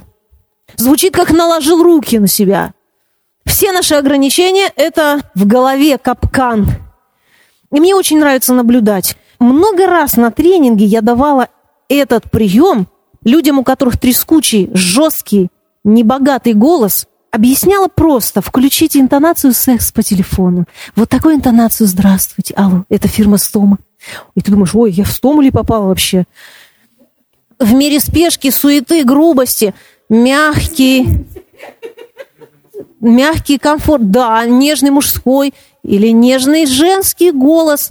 Многое значит. Знаете, почему очень часто обламываются все исходящие звонки, попытки что-то продавать, какая-то реклама? Я очень часто говорю, пожалуйста, прекратите атаковать этот телефон, забудьте о нем. Я говорю так всегда, когда люди используют одну и ту же схему, один и тот же прием. Алло, здравствуйте, это Наталья Евгеньевна. А у нас была Люда там какая-нибудь Сидорова. Она сказала, что она вас очень хорошо знает и порекомендовала вас и ваш телефон. Мы продаем косметику. Она сказала, что надо вам позвонить, и вы обязательно купите. И у нас нагрузку еще два бесплатных массажа. Мы находимся там-то. То есть она включает поток вот этого словесного поноса. И я понимаю, что она просто включила рекламу. Это ужасно. Звонят даже не мне, а просто я – это кошелек на ножках, да, то есть деньги для нее. Ее интересуют исключительно мои деньги. Куплю я у нее что-нибудь, и кроме раздражения ничего не испытаю. Основная ошибка. Они все говорят очень быстро, потому что боятся, что их перебьют заткнут, бросят трубку, и ей надо быстрее сказать, чтобы никто на том конце провода не успел вставить фразу. И как только вы начинаете спешить, сразу же у слушающего включается рефлекс. А, напряжение, что-то не то, какая-то реклама опять. Идет какая-то атака, бросить, избавиться, не брать трубку, скинуть. Поэтому один мощнейший обходной маневр. Говорить медленней, чем средний темп офисного планктона. И немножечко спокойнее, чем человек на том конце провода. Вы его немножко раскрепощаете, на этой волне начинаете с ним общаться и говорите так, словно он ждал вашего звонка весь вечер. Здравствуйте, Олег. Он такой, о, что это? Еще раз, для тех, кто на бронепоезде. Говорить нужно так, словно ваш звонок ждут. Словно ваш голос хотят. Словно вы звоните, чтобы пригласить на день рождения, а не на очередную на какую-нибудь презентацию по продаже бензопил. Спокойнее, спокойнее, спокойнее человечнее, потому что мы живем в мире электронно-факсово-прайсового общения. Скину вам коммерческое предложение. Фактически это fuck you off звучит. Скидывайте коммерческое предложение, мы его рассмотрим, и если нам будет интересно, мы вам ответим. И вы сидите, скидываете, скидываете, а некоторые еще даже имя не пишут, а всем одинаковую такую рассылку. Здравствуйте, на нашем портале вот такие-то бизнес-тренеры могут зарегистрироваться бесплатно, а если хотите вывесить фотографию, то это будет стоить 100 рублей в месяц. Вместо того, чтобы просто включить мозг и написать «Добрый вечер, уважаемая Наталья Евгеньевна, знакомы с вашим творчеством. У нас есть вот такой сайт, на котором, если бы вы нам позволили разместить ваши материалы, нам было бы очень приятно. Ну, а мы вам обеспечим за это рекламу, ссылки на ваш, там еще что То есть я вижу, что письмо написано мне, и оно написано локально, конкретно, прицельно. То есть напишите, адресность должна соблюдаться человеку. Боже, вас избавь писать письма руководству такой-то компании. Вы должны узнавать, кто ЛПР, лицо, принимающее решение. Лицо, принимающее решение. И если вы не знаете такового, общайтесь с секретарем Светланы, то надо писать «Добрый вечер, уважаемая Светлана. Вы могли бы мне посоветовать, как мне лучше связаться с вашим руководителем? На чье имя я мог бы адресовать такое и такое письмо?» Пример. У меня есть одна знакомая девочка, ее зовут Даша. Ей звонят из Балтийского берега и предлагают пройти собеседование на английском языке. Она свободно владеет языком, проходит собеседование – там предлагают оклад в два раза больше, чем на предыдущей работе. К тому же офис находится в соседнем доме с тем, где она живет, и ей не нужно больше полтора часа тратить на то, чтобы доехать. Ну и масса-масса прочих других моментов, по которым она понимает, что было бы замечательно и здорово туда попасть. И вы понимаете, она проходит собеседование, проходит второе собеседование, выдерживает вот этот стресс, добивается. Она приходит на работу, девушка, на место которой ее берут, уже все, ей сказали «да». Она уезжает в Испанию, с концами за кого-то вышла замуж, и ей дают три недели на то, чтобы передать дела и обучить Дашу всему. На что она ей и говорит, знаешь, я тебя ничему обучать не буду. И она говорит, я жутко волнуюсь, что напишу что-нибудь не то. Там, говорит, обороты такие, договоры там на 3 миллиона долларов. А она мне говорит, а ты пиши как хочешь. Отправляй поставщикам. А я посмотрю, ведь я с этим справлялась. И что делает Даша? Чтобы и не дергать руководство, и не проявить свою некомпетентность, и не запороть контракт на такую сумму, и не потерять поставщика, она находит шикарнейший выход. Э, пишет поставщикам «Добрый день. Меня зовут так-то. Я нахожусь на рабочем месте третий день. И я первый раз составляю письмо такого уровня сложности. Буду вам очень признательна, если вы мне Поясните, в чем конкретно состояла суть вашего сотрудничества с нашей компанией, на какие объемы и там еще там что-то мы договорились. Пожалуйста, проясните эту ситуацию для меня, буду очень признательна. Вот этот прием называется «могущество совета». Могущество совета. Никогда не бойтесь выглядеть идиотом. Скажите, помогите мне, подскажите мне, проводите меня, направьте меня. Найдутся люди, которые помогут. Каждый человек, в принципе, нормальный, здоровый, позитивный человек, любит помогать, любит подсказывать и любит проявлять участие, потому что через это участие проявляется его компетентность. Не все люди будут вам помогать, но более половины с готовностью откликнуться. Не бойтесь просить, намного хуже будет слабое место в сотрудниках, в работниках, и вы можете подвести руководство, фирму и самого себя. Если вы будете делать вид, что вы во всем разбираетесь, вы полностью компетентны, что-то случилось, а вы, может, руководство не заметит, я не буду об этой лаже докладывать. Оно все равно всплывет. И потом еще бумерангом по теме не ударит. И тебе, и остальным. И будет такая отдача. Это все равно обнаружится. Если что-то идет не так, нужно немедленно докладывать руководству. Я знаю одного руководителя, который выработал для своих сотрудников очень интересный алгоритм. Прежде чем паниковать и бежать что-то говорить, нужно первое сформулировать проблему. Не просто, ой, там что-то не так. То есть ты должен четко сформулировать, что не так, какой груз отправлен не туда, когда это произошло. То есть все конкретно, подробно в деталях. Ты формулируешь проблему. Случилось то-то. Второй пункт. Ты придумываешь решение. Не очень долго, быстро, какое можешь, любое. Вырабатываешь вариант решения проблемы. Но вместо того, чтобы его немедленно внедрять, если это не течь на подводной лодке, и ты ее затыкаешь своей головой, ты записываешь это. Третий пункт, то есть предлагаешь решение. Мы можем позвонить туда-то, сделать то-то, приостановить вот это. Ты немедленно информируешь руководство, сообщаешь ему вариант решения и слушаешь его комментарии. Вот эти четыре пункта, как отче наш, вместо паники сформулировать проблему. Второе, немедленно доложить начальству. Третье, подсказываем, предложить свое решение, да, и выслушать, что тебе скажут обратную связь, и немедленно действовать. Если вы уже на первом этапе тормозите, возникает очень много проблем. С другой стороны, это проблема не только сотрудников и подчиненных, это проблема и руководства, потому что очень во многих фирмах и организациях не существует инструкции на тот случай, если что-то пошло не так. Нужно предполагать всегда геморрой, особенно если ты начальник, и предполагать заранее, какие пути решения, и информировать людей о том, как они должны себя вести в случае такой ситуации, такой ситуации, такой ситуации, в случае пожара на корабле, в случае того. Приказ начальника-закон для подчиненных. И аминь. Как начинать речь? Я скажу, как не начинать. Начало не должно быть банальным. Если оно банальное по тексту, то хотя бы пусть оно будет не банальное по наполнению, по эмоциям. Конечно, вы можете начать банально. Здравствуйте, я, понятно, что не мама лошадь, вам понятно, что не лошадям. Сегодня, понятно, что не вчера, буду рассказывать, понятно, что не кататься на роликовой доске, о том-то и о том-то. Это банальное начало, которое не возбуждает никаких, в общем-то, эмоций, кроме такого вводного, начального, маленького интереса. Можно начинать по-другому.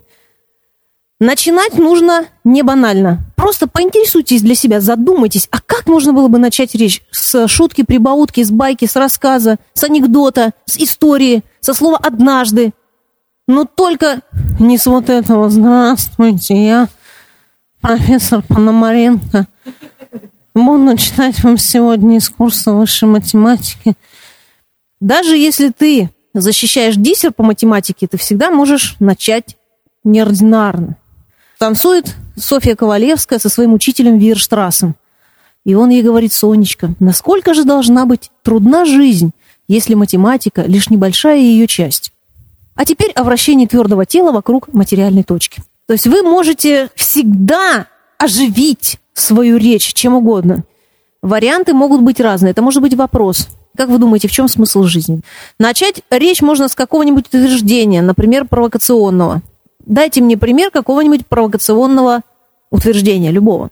Сейчас я вам докажу, что Цицерон бездарен. Вот сегодня я вам сказала, что Ленин под определенным углом зрения – это привлекательный мужчина. У него потрясающие ямки на щеках. У него такие же, как у Трофима, пляшущие щечки. Я обнаружила один из секретов привлекательности Трофима. Я была на его концерте случайно. Иду, открыт бар, перерыв, ночь, Москва, я зашла, села, посмотрела, мне понравилось, как он поет. Иногда мне нравится нарушать правила. Не для того, чтобы сэкономить на билете, а чтобы почувствовать сладость нарушения. В нарушении есть особая гармония. Своеобразный вкус чего-то недосягаемого многим. Я говорю не о том, что надо ходить на концерты Трофима без билета, а я говорю о том, что когда есть что-то отклоняющееся от среднего уровня, в скобках, от нормы, это всегда вызывает интерес, концентрацию внимания. В общем, я увидела у Трофима пляшущие щечки. То есть, когда он поет, у него щечки реально, я такое ни у каких людей не видела. И потом я это увидела у Ильича. Он говорит, и у него щечки пляшут. Или стоят, например, они с Бонч Бруевичем, речь не слышно просто на видео. В Кремле разговаривают, Бруевич с таким пузом, а Ильич подтянутый, брючки на нем хорошо сидят, жилеточка такая модная – и он такой весь органичный, так он двигается как-то, тынс-тынс. Ну, просто Чарли Чаплин. И это его движение 45-45. И я вдруг поняла, что в нем обаяние колоссальное было. Люди в него влюблялись, в его харизму. Чем берет Мацуев, если говорить об его игре? Контраст. Выход мышиного короля, и потом бах, какое-то что-то серьезное постепенный разгон, то есть он не разгоняется резко, он настолько разгоняется постепенно, что ты чувствуешь, чувствуешь, чувствуешь, он вот в этом метроритме идет к какому-то накалу, и ты чувствуешь вот это вот разрешение от накопившегося эмоционального бремени. И то, как он кланяется, и то, как он улыбается, и то, как он движется, и как он чубом трясет. Даже то, что он необычный для пианиста, вот такие руки, вот такие плечи, он как бычок, и он по клавишам так бум-бум-бум-бум-бум-бум-бум-бум-бум-бум-бум-бум-бум-бум-бум. Необычно. Напишите необычность, контраст, провокация, внезапность. Чтобы разбудить удивление, ведь в слове удивление корень дива, дивись. То же самое имеет отношение к концу. Мы уже теперь знаем высказывание Джузеппе Верди «Конец не должен быть вялым». Конец жизни, конец речи. Любой конец не должен быть вялым. Поэтому, какие бывают варианты концов? Спасибо за внимание, я кончил, я закончил, у меня все, есть вопросы. Пять бездарнейших вариантов конца. Окончать нужно ярко, неожиданно. И вы знаете, если говорить об ораторском мастерстве, я вам приведу аналогию, которую вы будете всегда помнить, выходя к людям. Вы все сейчас – это одна большая женщина. Оратор независимо от пола, является по отношению к публике всегда мужчиной. А публика по отношению к выступающему всегда женщина. Соответственно, вы, выступая, находясь тут, должны себя вести как начало активное, как начало мужественное, как начало твердое по отношению к началу романтическому, мягкому, ранимому, капризному, обидчивому и так далее. И если кто-то один, предположим, ведет себя не очень красиво по отношению к вам, а вы взяли его, клюнули, на место посадили, одернули в тот момент, когда а, публика еще не расположилась к вам. Все это чревато очень серьезными последствиями. Представьте, вы укусите ее буквально за один пальчик, но очень больно. Она вся съежится от неудовольствия, отвергнет вас. Поэтому все то, что годится в отношении этой дамы, годится и в отношении публики. Ей нужно говорить комплименты. С ней нужно иногда быть строгим, уметь поставить ее на место и сделать так, чтобы ваше мнение было главенствующим, чтобы она увлекалась за вами, но не перегибая палку.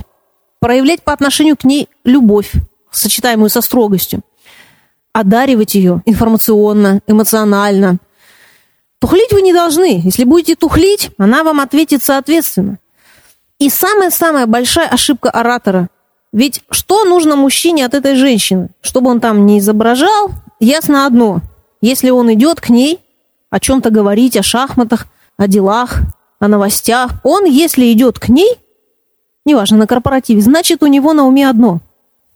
Да, она ему нравится. Если он к ней идет, значит, ему от нее что-то нужно. И мы знаем, что. И если сделать нужно очень много, еще не факт, что получишь, а хочется не очень сильно, ну, тогда мужчина вздохнет и направится в другой конец, где, может, и хочется не очень сильно, зато не нужно так много усилий приложить, чтобы получить, да? Или, например, получить-то, может быть, и тяжело, но зато настолько сильно хочется, что уже становится доминантой. А у некоторых еще надо поправку вносить, что чем менее доступно и чем больше надо приложить усилий, тем вот скорее и сильнее им это подавайте. И они готовы, понимаешь, ездить как один русский писатель за одной актрисой по 20 лет. Кто это был? Google подскажет. И самая большая ошибка вот этих людей, то есть ораторов по отношению к этой гражданочке, то есть публике, это сказать сразу, что вам от нее надо. Что она сделает? Ну, представьте. Приходите вы на свидание, а вам молодой человек говорит, слушай, давай без этих, пойдем, раздевайся, иди мойся и будем... Что вы ему ответите? Ну, может, еще и пощечину залепите.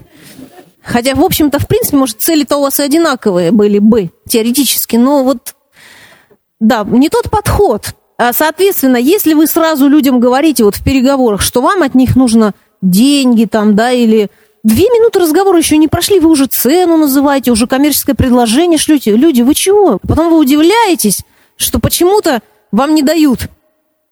Ни в коем случае. То есть пять классических этапов продаж, если говорить об ораторском мастерстве в продажах, это же тоже искусство общения. Вы должны вначале почву сухую увлажнить а потом ее копать и выдергивать из нее морковь там и все такое. Что значит увлажнить? Нужно дать ей энергию, внимание, какие-то слова, какое-то провести время над этой почвой. Ну, не бывает так, чтобы мгновенно раз и увлажнилось. Время нужно потратить. Даже Павлу Коэлью написал книгу, называется «11 минут». Поэтому придумано для тех, кто на бронепоезде. Не надо сразу же говорить, что вам нужен секас и его стоимость называть. Суть в том, что 90% усилий надо прилагать вот на этом этапе установления контакта. Само все остальное, оно пойдет если человек, условно говоря, при общении вам понравился, понятно, что идет дальнейшее продолжение всего. А если же вы сразу, мне надо от тебя это, и все сбегают сразу от вас. Удивительная вещь. Никто не должен думать, что вам от него что-то нужно. Он должен думать, что ему что-то нужно от вас. Нет, можно врываться с разбегу иногда, если вы совершенно на тысячу процентов уверены в своем сумасшедшем обаянии, и прям можно, наверное, такой способ продаж практиковать, подбежать мы к какому-нибудь столу начальника и своей бензопилой распилить его пополам у него на глазах и сказать, смотрите, как классно пилит, купите, да? Но последствия могут быть разными. Тут вы сделали предложение – рассказали, там объяснили. И что начинается? Начинается возражение. Идет дальше работа с возражениями. Возражения бывают существенные и несущественные. Несущественные, когда человек отказывает и сам точно не понимает, почему. Может, вы ему не нравитесь. Иногда отказывают, потому что денег нет, а причины другие называют, что вы плохо работаете, или что у вас малоизвестная компания, или вы недостаточно четко говорите. А иногда бывают истинные возражения. Мне не понравилось, как вы со мной говорите. И мне кажется, вы недостаточно владеете вопросом. Если мне на рабочий телефон звонят и предлагают продвижение сайта, я всегда задаю вопрос. Скажите, пожалуйста, по слову продвижение ваш сайт вашей компании какое место в Яндексе и Гугле занимает? В ответ почти в 100% случаев наступает тишина.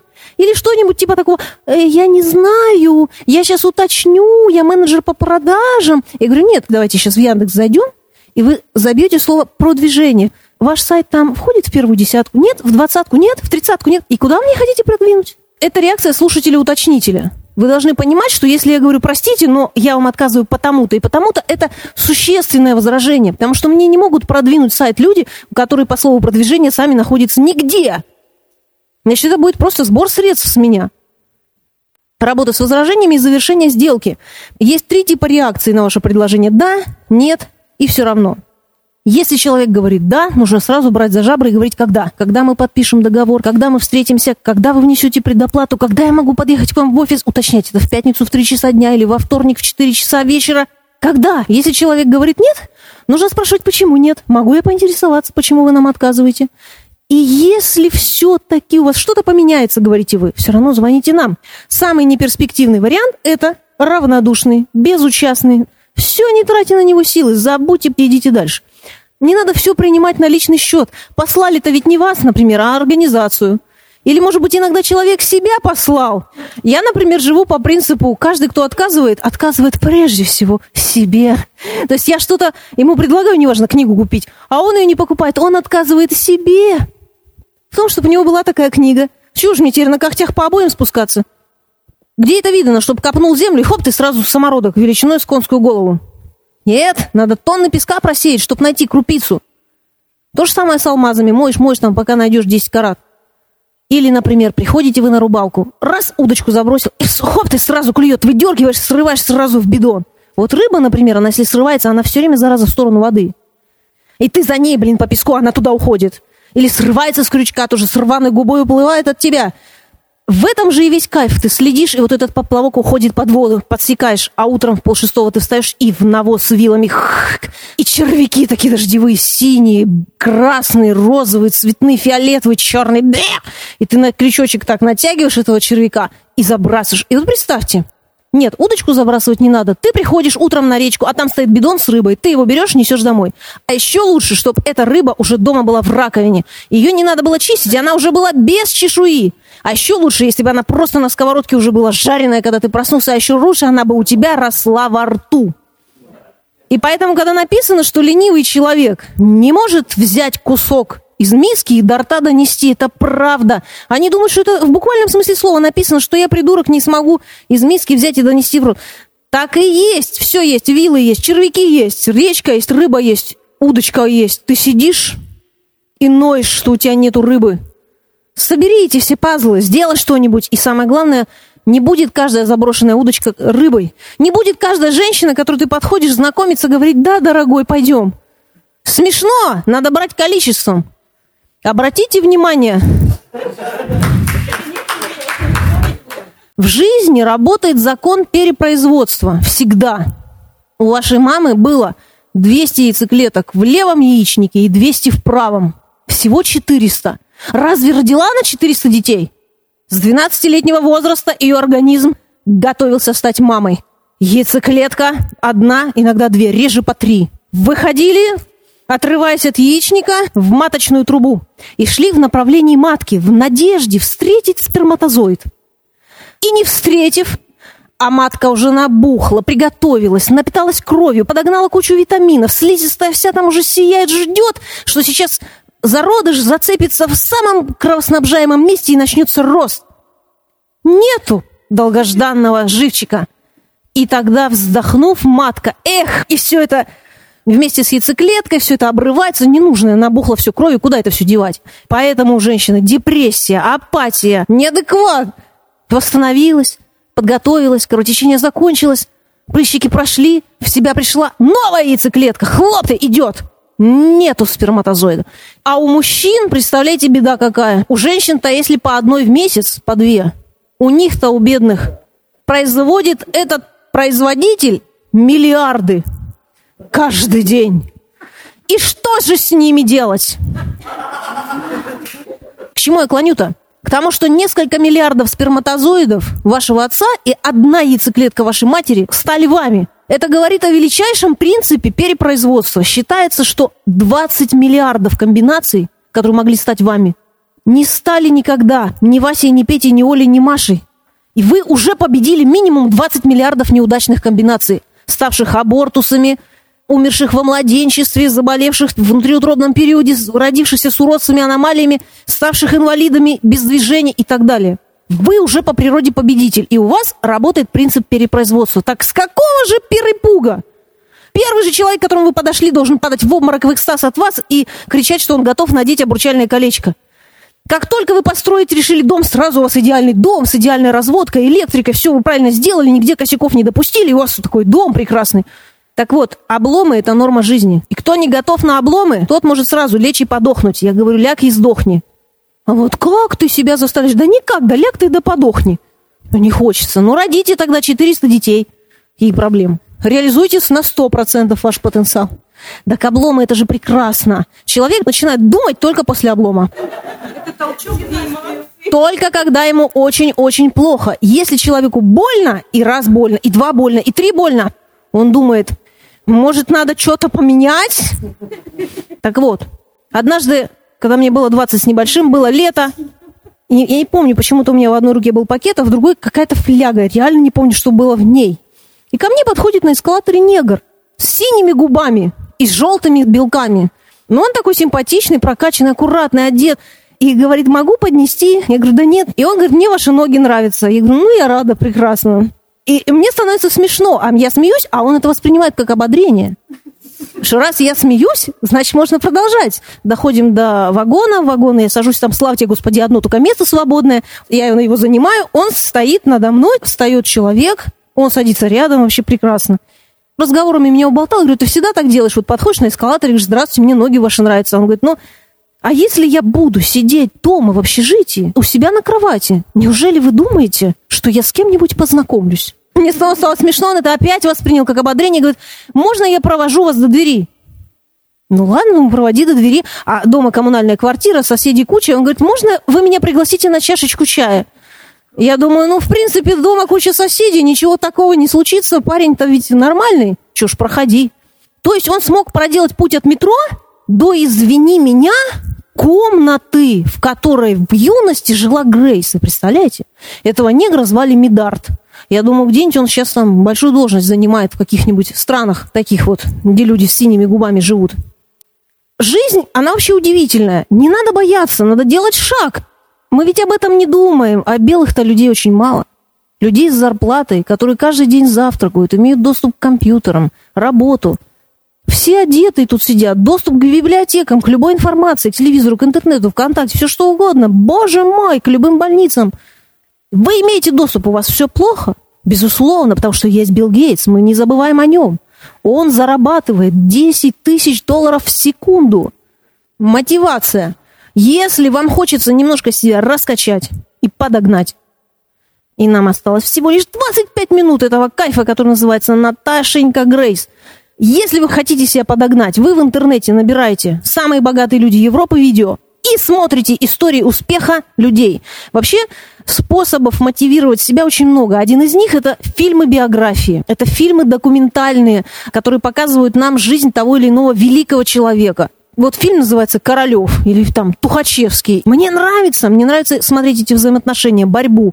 Неважно, что это, попытка сделать политический переворот или это желание сделать величайшее открытие в науке и передавать электричество без проводов, как это умел делать Тесла. Электричество без проводов. Мотивация возникает из-за того, что ты наполняешь себя правильной информацией. Если вам что-то нужно, что вам не может дать система образования, определенный какой-то круг общения или правительство, которое навязывает вам определенные идеи, как вы должны быть счастливы. А вы вот понимаете, что вы так не можете. Будьте собой, будьте другими, ищите информацию, смотрите фильмы биографии, интересуйтесь всем на свете. Никогда не верьте новостям из телевизора, там для быдла показывают тупого. И люди считают, что если они увидели это в телевизоре, это правда. А когда они однажды увидели в масонской мантии, они даже не поняли, что это такое. Да, они видели, но они не поняли. Дом 2. Это основная передача в нашей жизни. Один мой знакомый принимает, когда на работу людей, проводит собеседу, и он задает вопрос. Перечислите имена основных участников Дом 2. Нам нужно проверить вашу память. Человек начинает бодро перечислять. Он говорит, спасибо, вы нам не подходите. Нам не подходят люди, которые смотрят «Дом-2». Чем ты себя наполняешь? Быть собой, быть другим, искать информацию, расширять кругозор, зубрить афоризмы, зубрить стихи, укреплять свою память, заниматься спортом, скидывать жирное пузо, бросить курить, перестать употреблять алкоголь, быть активным, быть позитивным, не поддерживать сплетни, расти постоянно, каждый день, в машине слушать аудиокнигу Наташи Грейс. Часть людей создана овцами, а часть людей создана пастырями. И когда, например, некая овца вдруг считает, что она стала пастырем, и открывает свой приход, или начинает проповедовать, или там идешь, или создает, неважно, там научное сообщество, свою партию, новое течение. Что происходит с пастырями, которые пасли эту овцу? Она, анафима, ушла вернуть или предать ее осуждению. Но не каждому дано быть овцой. Кто-то создан быть пастырем, и когда человек решает, что он пастырь и может, ему что-то открыто, овца продолжает будь такой же, как я. Маленькая байка. Иван Петрович Павлов очень истово верил. Везде, представьте, совдепе, красные вот эти узколобые. И он всякий раз, идя на работу в первый медицинский, поворачиваясь на храм, всегда крестился. Ну и какой-то городовой ему говорит, э, темнота, он преподавал физиологию, и один студент сказал, Иван Петрович, а как же так может получиться? Вы не в духе времени, давно же уже доказано, Бога нет. А он говорит, давайте я вам вопрос по физиологии задам. Есть разные виды помета. У коровы лепешками, у лошади сардельками, у зайца кругляшечками, у козы там горошком или чем там у нее, да? Вы, говорит, можете объяснить, почему строение кишечника принципиально одинаковое, а форма дерьма у всех разная? Нет, говорит, не могу объяснить, Иван Петрович. А он ему и говорит, ну так вы вначале в дерьме разберитесь, а потом до Бога лезьте. Есть такой прием, гротеск, преувеличение, юмор, аргументация, контраргументация. Иногда можно быть в контре. И не значит, что ваш Бог должен быть у меня. Кто-то считает, что орудие пытки носить некрасиво на шее. Точно так же, как если бы мы носили гильотину с отрезанной головой или топор. Однако стереотип, к которому мы привыкли, он у нас есть. Очень много непонятно, очень много недоступно, очень много интересно, очень много спорно. Каждый мыслит и по-своему считает. И, пожалуйста, каждому дайте свободу. На сегодняшнем этапе своего развития я считаю, что большая часть религиозных учений это не что иное, как энергоинформационное оружие, которое использовано для управления большинством людей. Безусловно, нам нужна какая-то система, и верить, и поклоняться, и в храм ходить, и праздники служить, и молебны стоять. Нам это нужно для собственной самоорганизации. Но при этом каждая церковь – это институт, прежде всего финансовый, который борется за количество прихожан и поэтому распространяет в средствах массовой информации различную пугающую информацию про секты, чтобы люди всего боялись. Но у меня всегда возникает вопрос, а кто разрешил построить храм свидетелей Иеговы, зал заседаний прямо у метро Пионерская? Я не позволяю никому вгонять себя ни в какие догматы, рамки, классифицировать, какой деноминации я принадлежу, никакой. Я вне их, не принимаю их. Каждому нужно давать жить с тем выбором, который он избрал.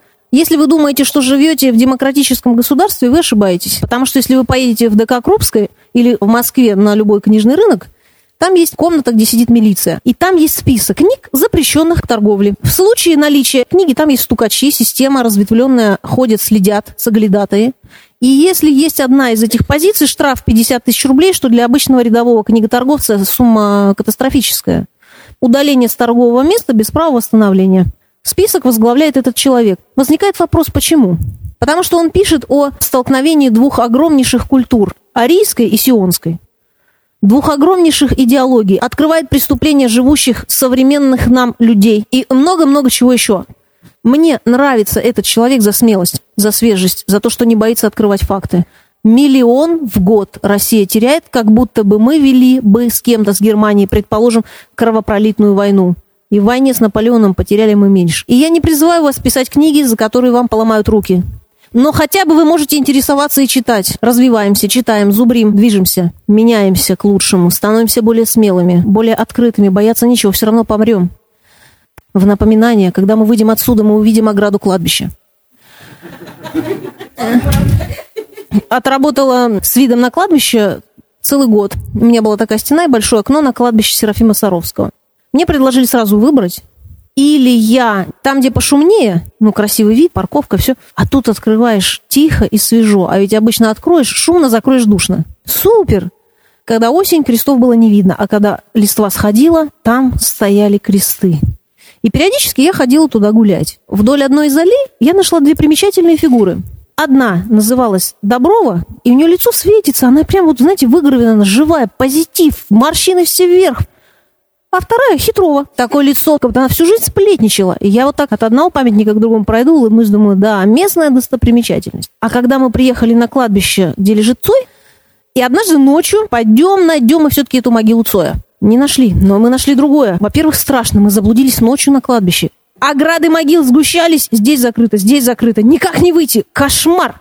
Я шла, у меня реально вот так вот колотилось, все было мокрое. Я боялась сама так, а, Наталья Евгеньевна, мы заблудились! А! И, короче, мы выходим к могиле, на которой я вижу черный камень, красивое лицо молодого мужчины, похожее на Чехова, и в таком же пенсне. И читаю надпись «Коротков».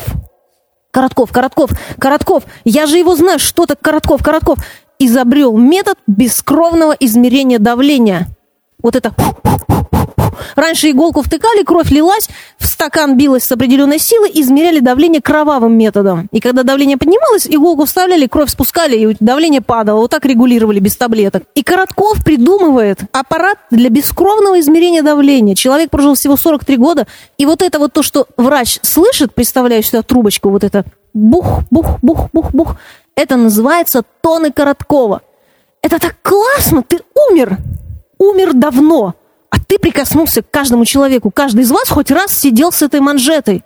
И вечная жизнь – это не то, что ты там у боженьки вымолил, а то, что ты сделал, это продление твоей жизни здесь, на земле. Принятие, открытость ко всему, не осуждение, безоценочный взгляд на любую информацию. О, это интересно. Написано «Все исследуй». Хорошего держись. Все.